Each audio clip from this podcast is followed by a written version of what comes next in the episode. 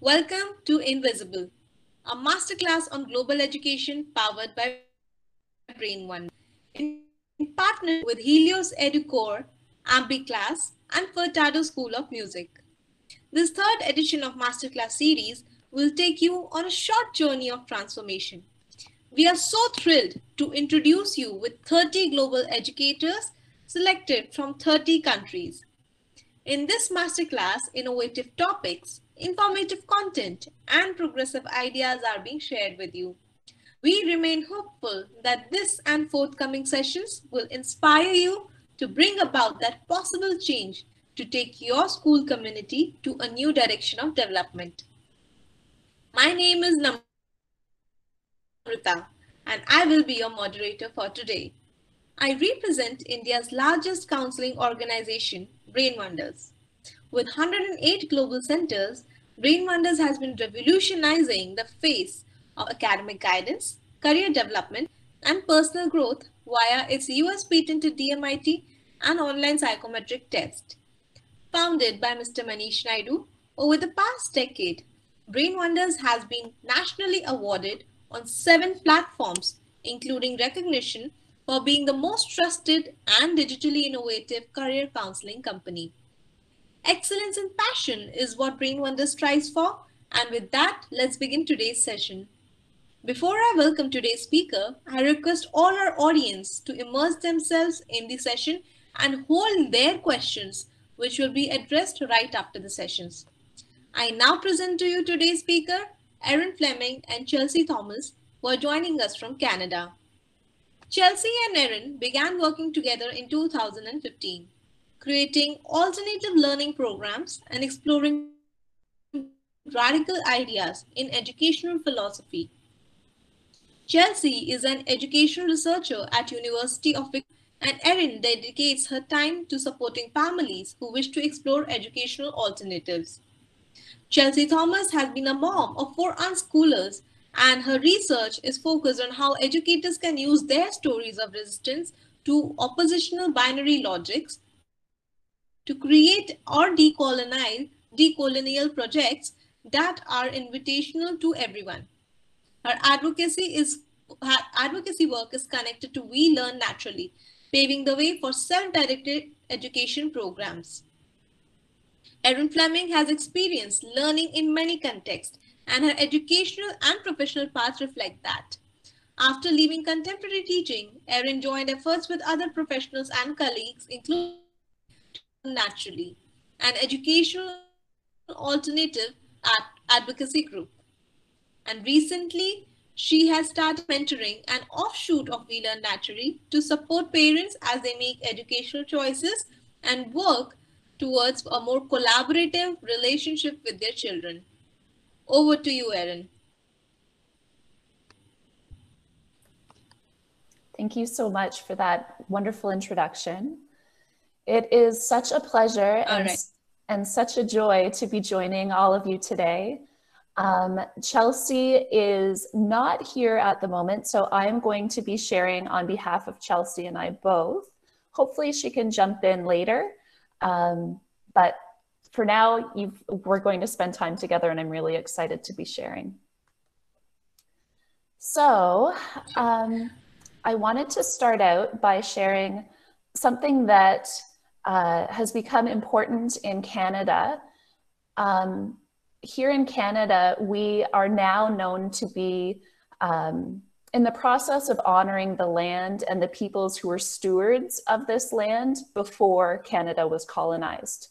And for me, this has meant becoming acquainted with the names and languages of the territories where I was raised and where I'm now raising my children.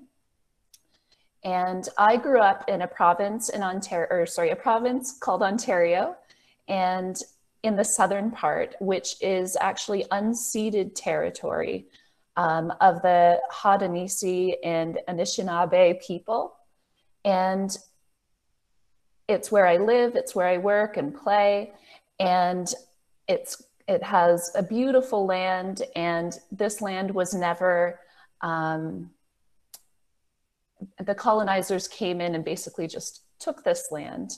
And so sharing a little bit about the history of this land and why decolonization is so important to Chelsea and I, is important, I think, in sharing this topic.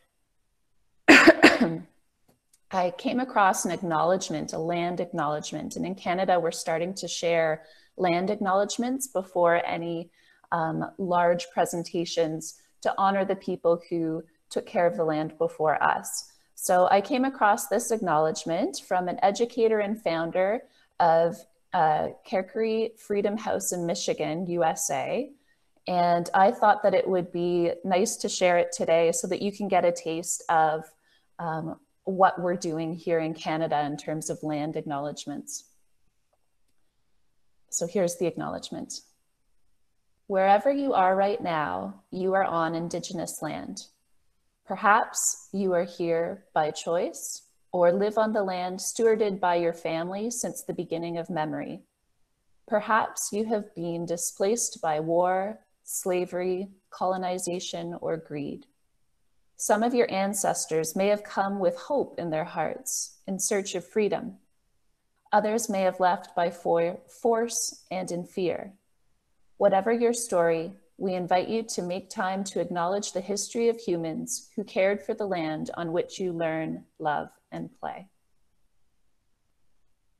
So with that land acknowledgement in mind, that's sort of where we're coming from in this presentation today.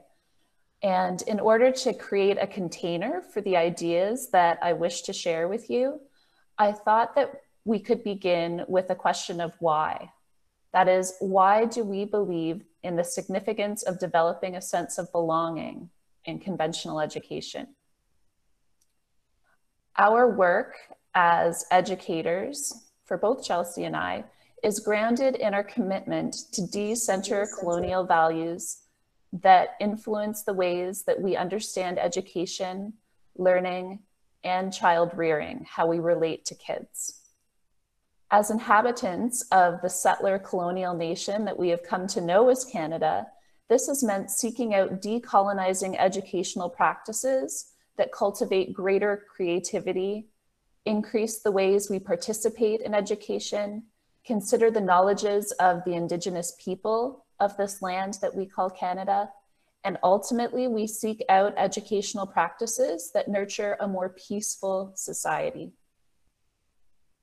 A commitment that is not solely focused with our own country, but beyond our borders, decentering the dominant ways of knowing and being that currently shape our understandings of education by involving in a multiplicity of ways of knowing and being into the educational landscape.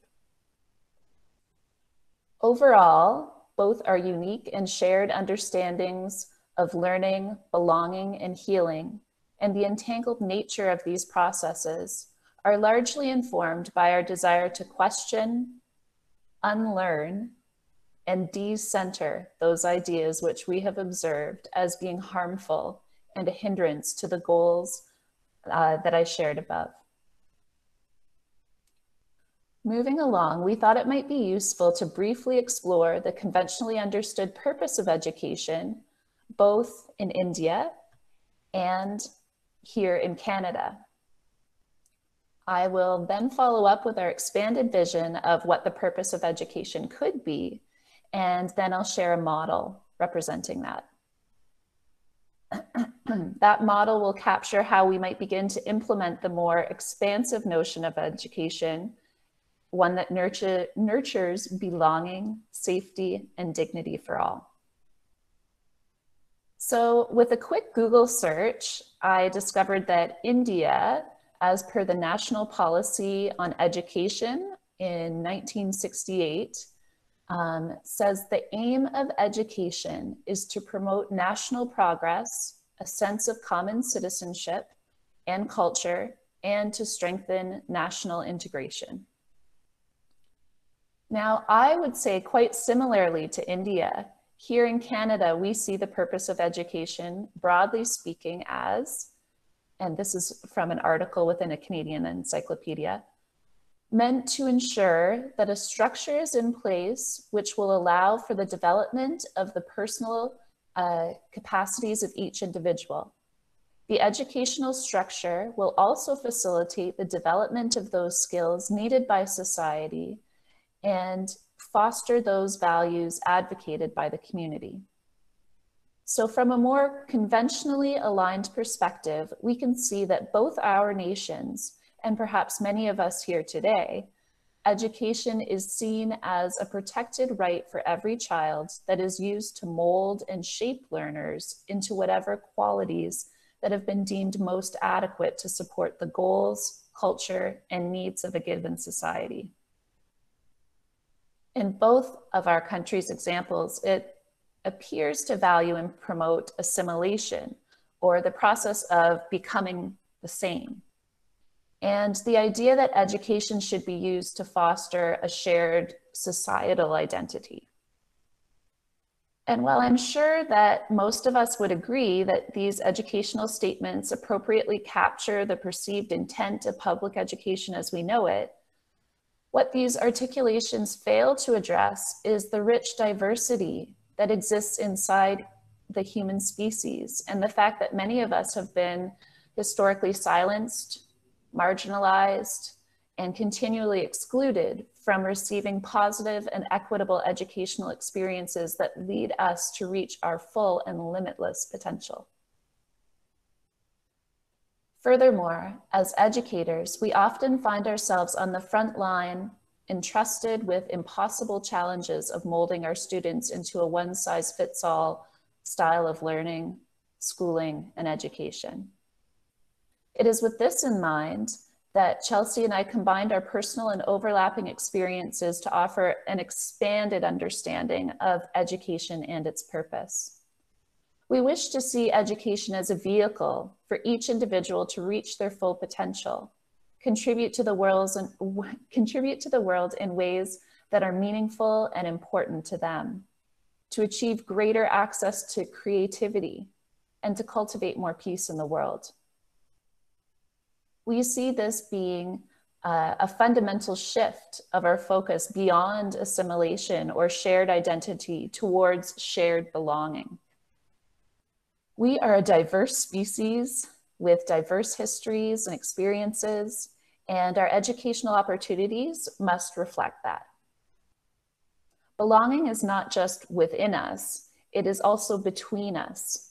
So we need to create a sense of connection and integration with each other and with the world around us.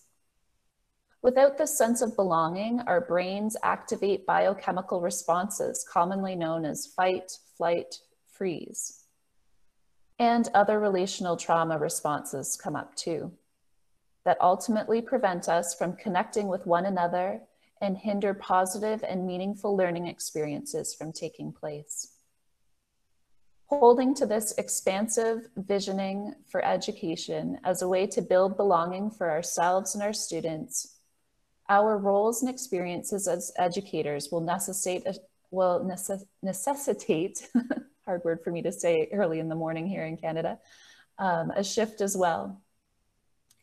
So I'm now going to go on and explain a little bit about that model. So as teachers and educators, we can see that learning is happening all the time. This happens with our influence and it happens without our influence. Natural learning happens in any environment. Humans have this internal motivation to play, heal, and connect as forms of learning.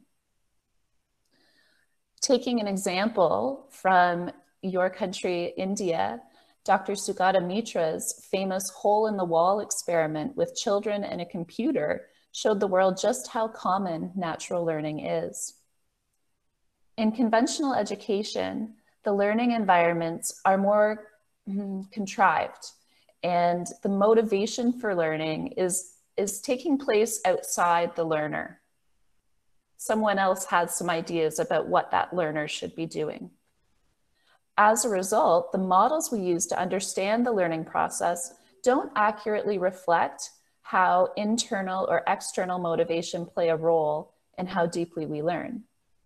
Models we have been using to understand learning leaves feelings and a sense of belonging out of the learning equation, And yet that sense of belonging is really the driving force behind what we learn and how we integrate it.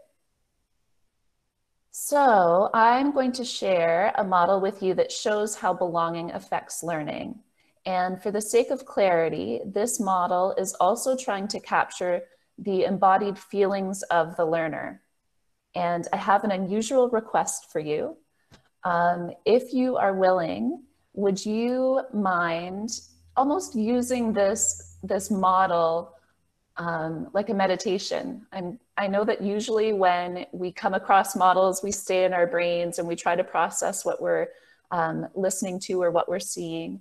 And I'm going to invite you, if you're willing, to just close your eyes and try to feel the model in your body. Already pretty radical, right? You don't have to. I'm also going to switch over and share. I'm going to share the model with you also. So if you're not comfortable closing your eyes, that's fine too. I'm just going to pull up the model. Oop. There we go. So here is the natural learning model that I wanted to share with you. And I'm just going to start, we're going to start in, if you're following along visually, we're starting at that bottom left-hand corner. We'll just take a couple of deep breaths before we start and clear our minds of whatever you were doing today that might be still in your mind.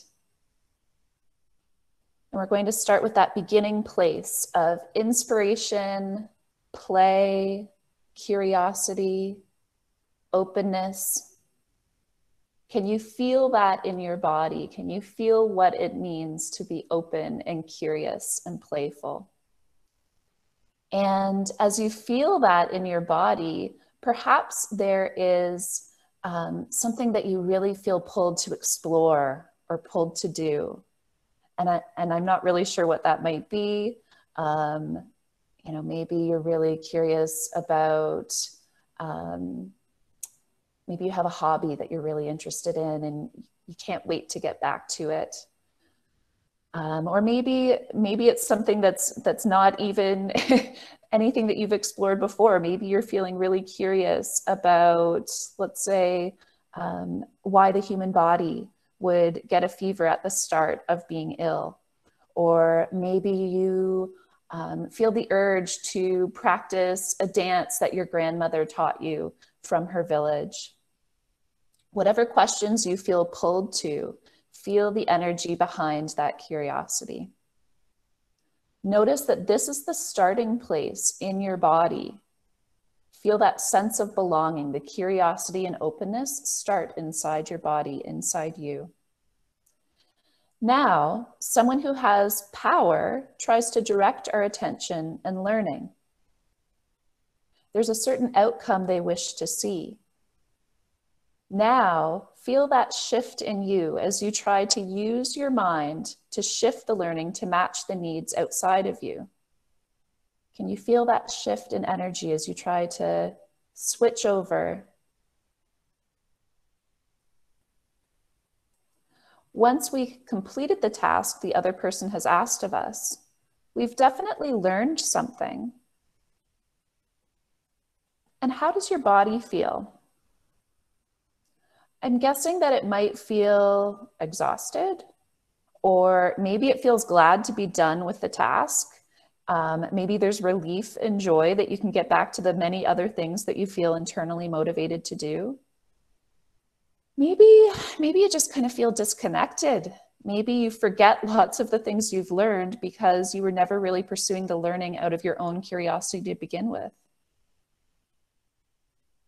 Take a couple of breaths. And after you've taken a couple of breaths, see if you can reconnect to that feeling of play and inspiration and openness. Is it that same level of energy that you had before someone tried to direct your learning? Maybe, maybe not. I know in me, my energy feels diminished. Now imagine cycling through this externally motivated learning many times over and many years over and over again. Do you have that same energy to access the creativity and openness as easily now? So that example, for those of you who are following along visually, that example was the lower portion of the arrows, leading to learning, reflect, and then back into inspiration, play, and observation. Now let's take another deep breath, and we'll clear that example out of our minds. And we're going to start off again at that lower left-hand corner of inspire, play, and observe. And I want you to tap into that feeling again in your body, that feeling of playfulness, curiosity, excitement, openness. Have you got that feeling in your body? Do you know what you feel really pulled to do and explore? Can you feel that energy? Now pursue that, move towards that energy. Can you feel the energy growing in you as you envision moving towards that curiosity? Again, I have no idea what you might feel inspired to do or explore, and I trust that whatever you're pulled to do, whatever you feel curious about, is meeting your needs. Now, you might still have hurdles in what you're trying to do, things to overcome. That happens all the time in learning, right? Learning is challenging, but when the hurdles show up, you can access that swell of energy to overcome the challenge and persevere. So that strong pull you felt in the beginning, that can get you over the hump of trying to work through a problem. So feel that in your body. Feel yourself bumping up against something that's challenging and tapping into that energy and curiosity and power that you had at the very beginning. You're overcoming a barrier, discovering something new, or achieving something really meaningful to you. This is what we're calling shine on the diagram. That immensely satisfying feeling of pursuing something that you feel curious and passionate about, bumping up against something that's challenging and overcoming it. And now you're just in this state of glow.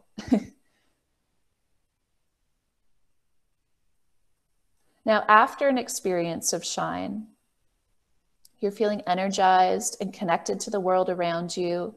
And you still need time to reflect, just like in the previous example. But this rest stage likely feels different. You're coming out of a feeling of shine, and you're making sense of your experience. Feel how strongly it integrates into what you know and who you are. When you've rested and integrated and reflected, feel yourself start to tap into that curiosity again, that playfulness, that openness. I'm guessing that after feeling that sense of shine, you're very excited to try something new. Enjoy that energy for a moment.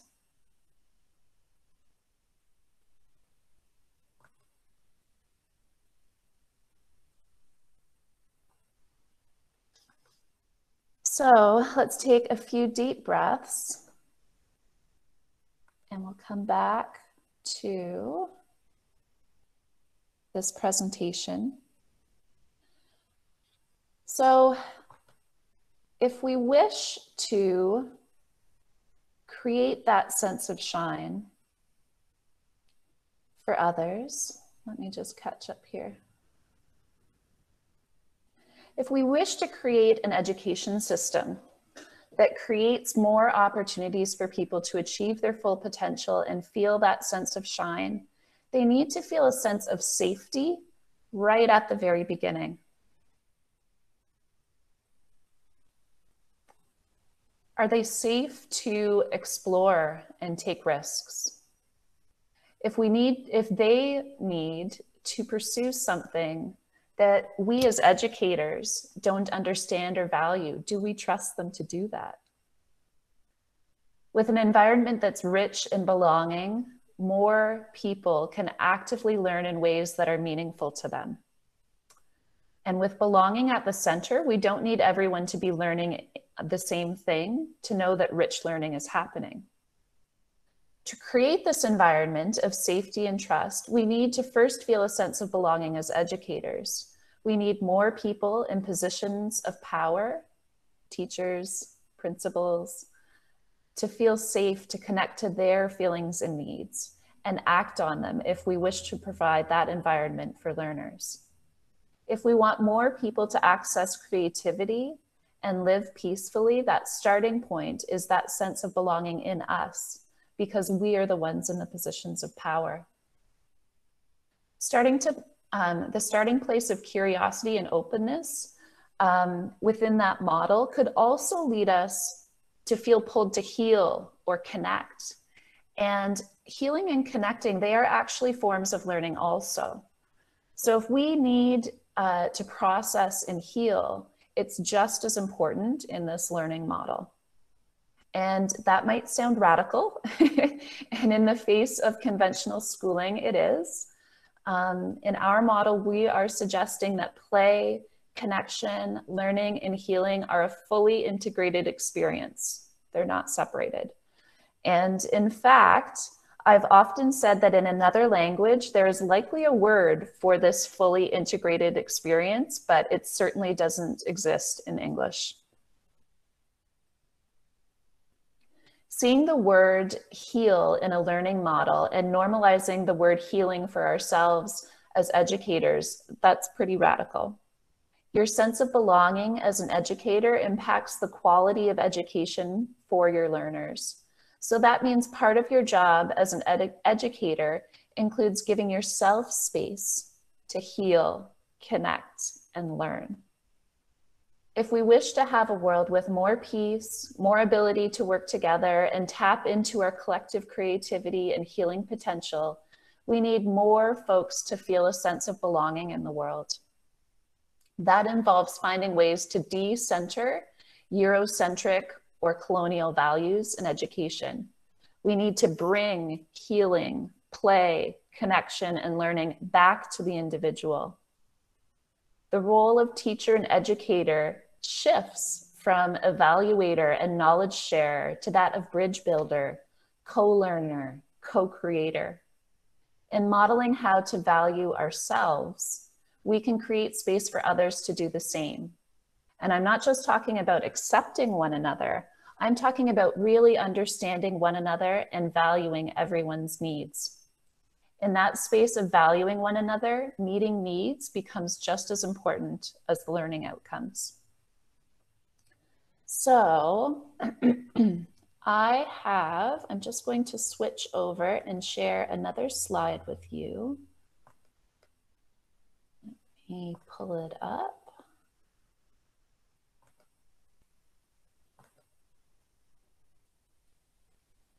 So I'm just losing my voice. I might need a little drink of water. 1 second, please.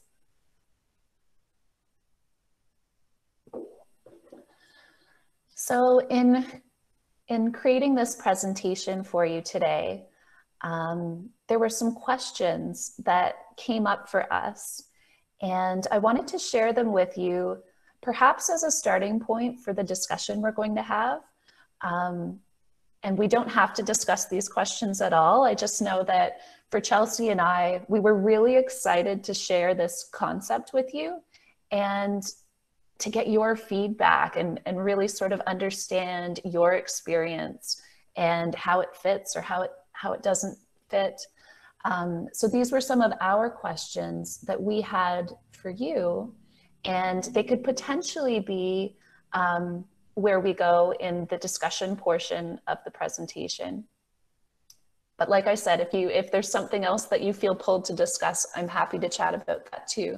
So I'll just read these questions aloud to you, and And then we'll be ready to start answering questions and having a discussion. And by the way, that is the part that I'm most looking forward to talking with all of you. So one of the main questions that came up for us was, how does this land for you as an educator in India? We know that what we're proposing is quite radical, and within Canada, you know, for teachers to see these concepts of belonging in conventional classrooms, it can feel really radical. So we're really curious, how does this land for you as an educator? How does body awareness affect learning and create a sense of belonging? So for those of you who are trying to follow along with my model and experience the feelings in your body, I know I went a little quickly because I was concerned about time, but we're really curious about, you know, what sort of feelings came up for you, body awareness in your classroom, in your own personal practice, how does that affect learning and create a sense of belonging? One of the big questions that Chelsea and I really grappled with was, how do we feel a sense of belonging when we know that there are other people who are struggling outside our sphere, outside of our area that we can reach at this point in time? You know, for us, that tapped into like a sense of fairness, and yeah, that was something that we really grapple with. And so if you have a response to that, we'd be open to hearing that. And finally, for you as an educator, giving yourself permission to do things differently and to create a sense of belonging for all, you know, where do you have the opportunity to think and act differently? I know that many of us are working within jobs and sort of some restrictions, and it can be really tricky to find some wiggle room and find spaces where you can even just have space to be aware of what you're feeling and what you're needing and act on that, and start to create a little sphere where you feel a deeper sense of belonging, where you can tap into your own feelings, or sorry, your own experiences of feeling internally motivated to do something and feeling that sense of shine. So as an educator, this was something that I always loved doing with colleagues, you know, figuring out, you know, what are you doing in your classroom? What are you doing in your school? What sort of tips can I learn from other people that I could apply in my practice and in my work? So the last question is really about that. What are you doing already? What can we learn from one another? So I'm going to stop sharing that slide. And I'm ready for questions and discussion. It's the part that I've been looking forward to since first being asked to take part in this presentation. So Namrata, would you mind taking over and moderating? Yes. So I absolutely agree. I think you left on a lot of questions, and the whole aspect about, you know, what you spoke about, colonizing not certain aspects, I'll say a whole system of education, and education is what is supposed to shape a child into, you know, for a future. And if that only, it's a very systematic issue that you've addressed. And I think given the fact that Canada and India share both, you know, that experience very, very well, and have adopted that aspect quite intrinsically, if I may put it like that, I think it's a very valid topic, and most importantly, very provoking questions that you have asked us, you know, towards the end. So I open the floor to, not the floor, I open the screen to all our participants who will, of course, I'm sure a lot of them are waiting to engage with you as well based on the questions that you had asked. And of course, for further questions, I'd like to remind the audience that there's an activities button on the top right next to the chat icon on the top right corner, which you can use, post your questions so that we can have a very heart-to-heart discussion with Erin.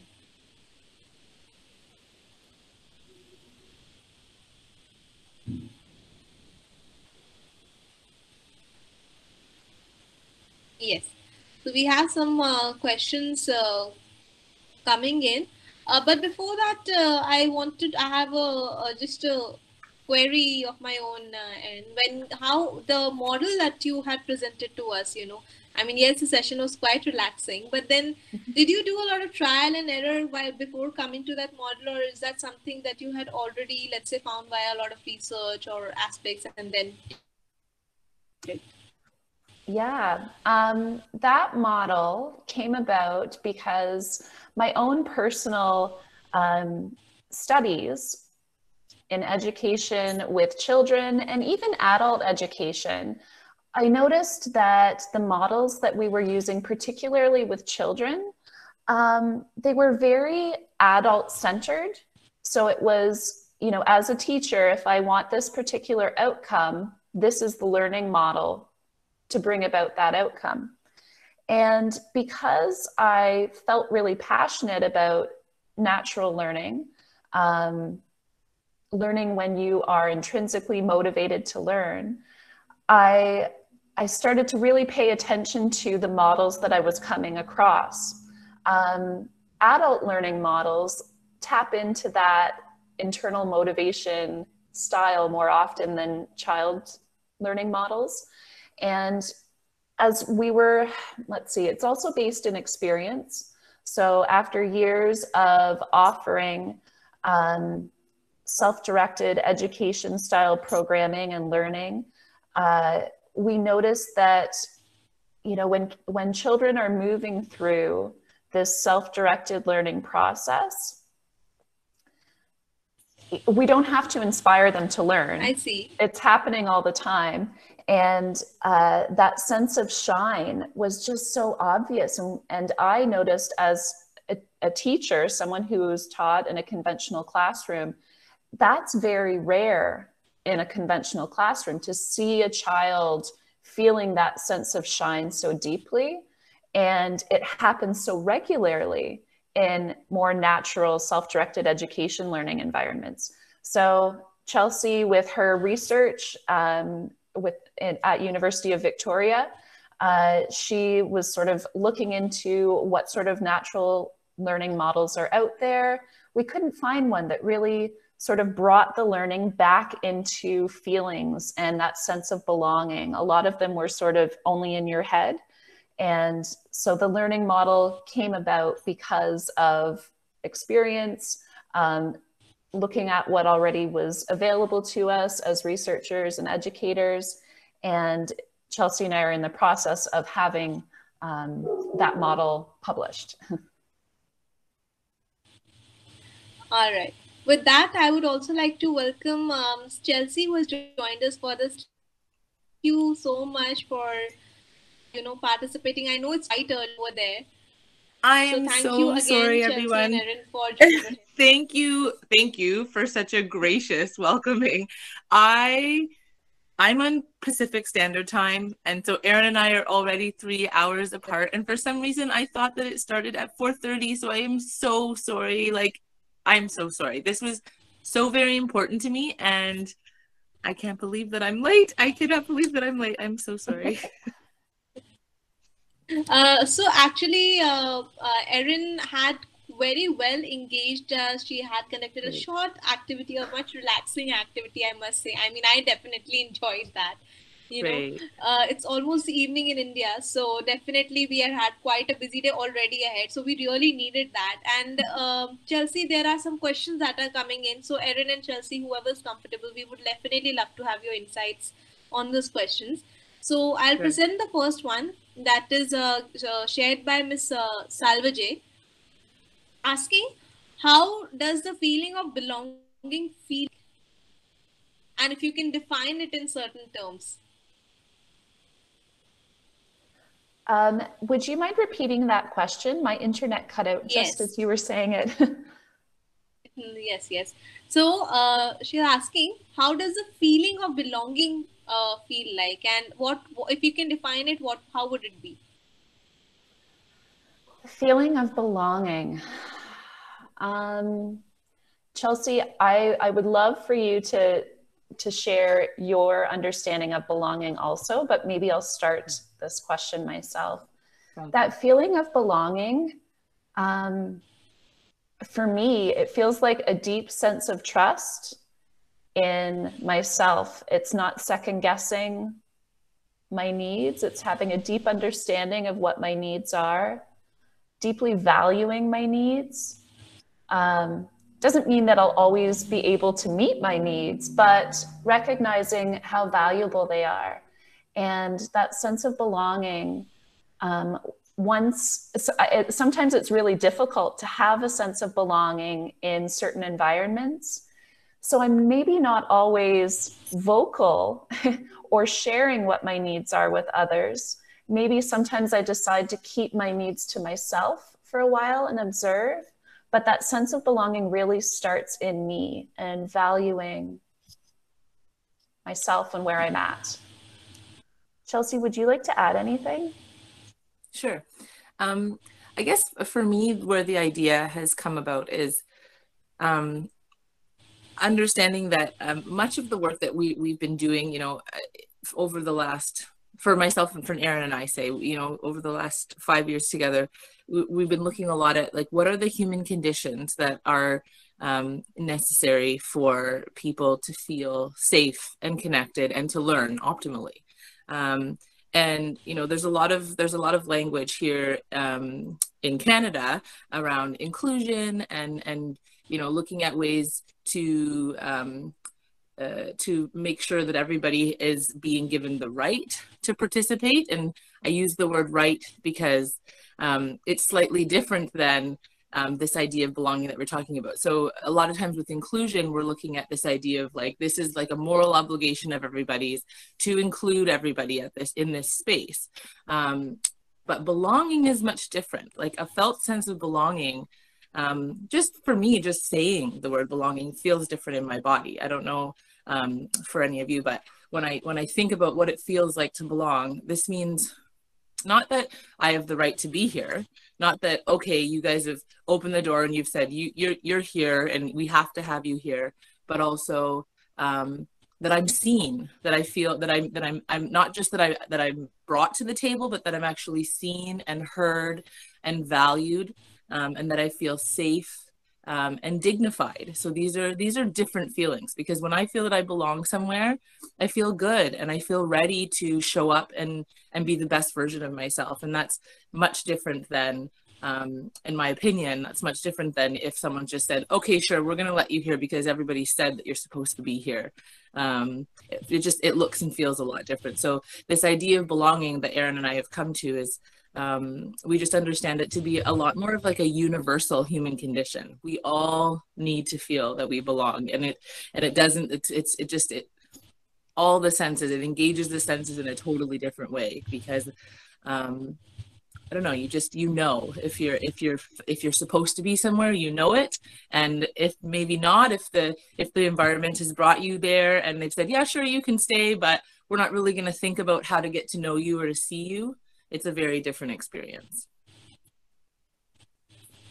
I'm on board with that. I think, you know, the whole idea that you both brought out that, like how Erin spoke about how belonging in something could be more extrinsic. And then you spoke about, Chelsea, you spoke about how belonging is also something that is extrinsic.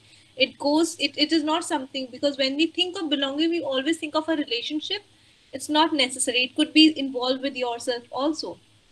That sense of safety, that sense of comfort, that sense of joy that you have, that you that feel connected in that aspect, and you want to be connected in that aspect. I think it is more than, you know, just me welcoming somebody. It is more that this person also feels like coming back again and again.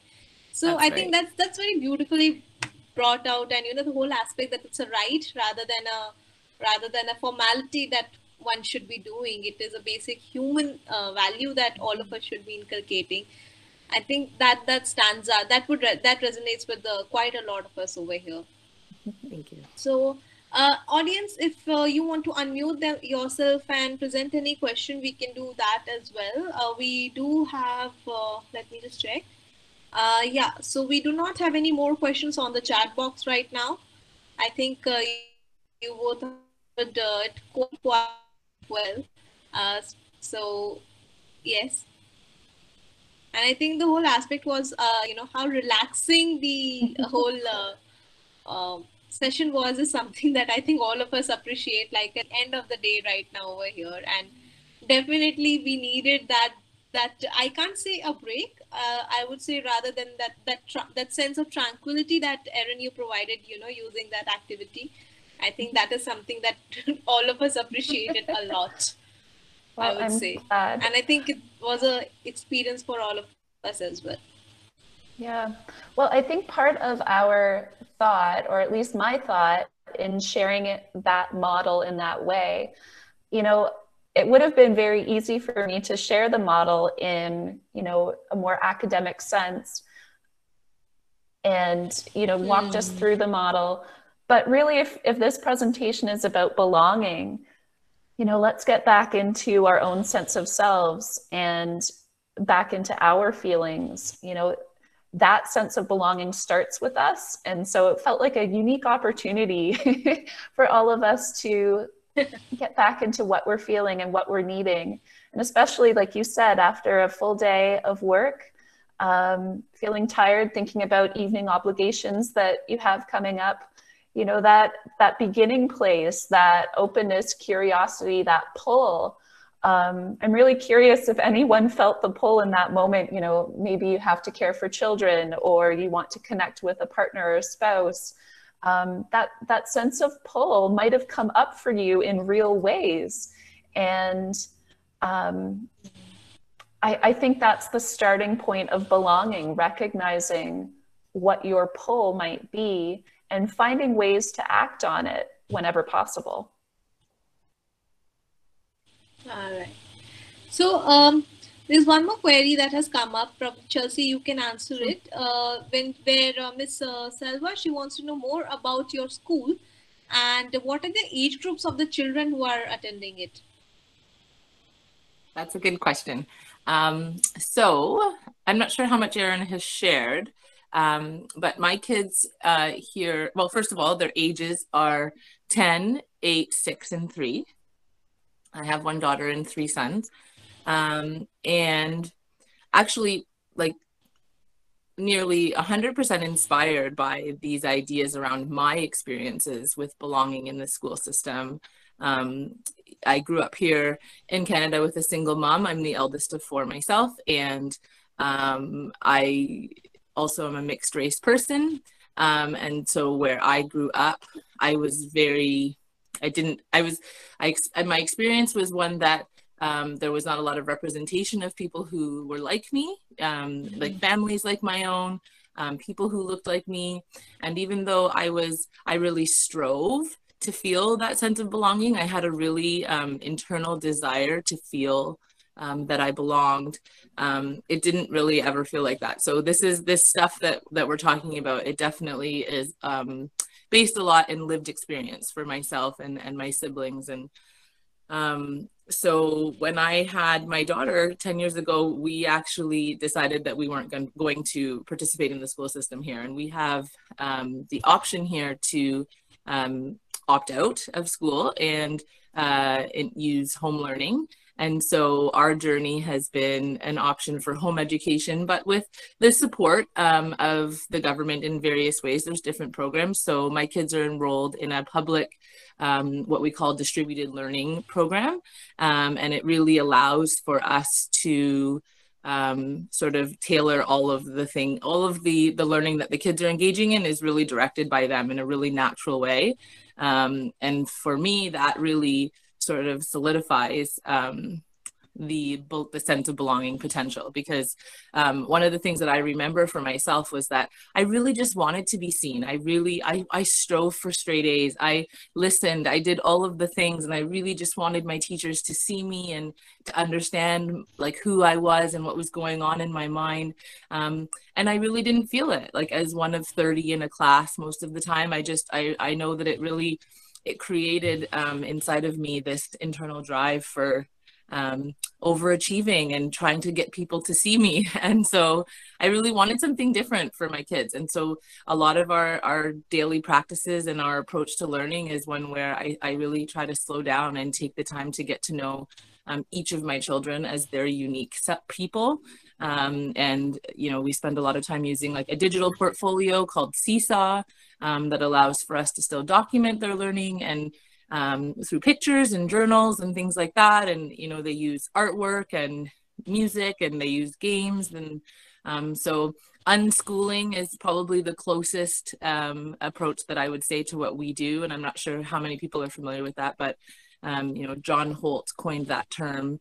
And it's tough to find the language that suits, I think, our approach. We're still, that's why Erin and I are working really hard to sort of, you know, do things like create models, because there's just not a lot out there. We say, yes, unschooling is a lifestyle. But I do believe that it would be really lovely to have schools that adopted a lot of this stuff, because one of the other pieces that I would share is that it hasn't been easy for my family to choose home learning, just based on, you know, financial reasons and work and support and like creating that balance. And so to have educators like all of you and, you know, and schools to start to look at learning this way might mean that we will have more access to these things in public settings, which is very much where my work, my commitment to this work is rooted in having these kinds of philosophies more accessible to a wider group of people, to everybody. And I don't even want to say just to a wider, to everyone, if they choose, because part of belonging is having more choice, having, increasing the ways that we participate in education so that more people feel that sense of belonging. Absolutely. Yeah. So and thank you for asking that question. I'm also wondering, perhaps, Chelsea, at the beginning, the video that was shared was the Learning in the Woods video. And so We Learn Naturally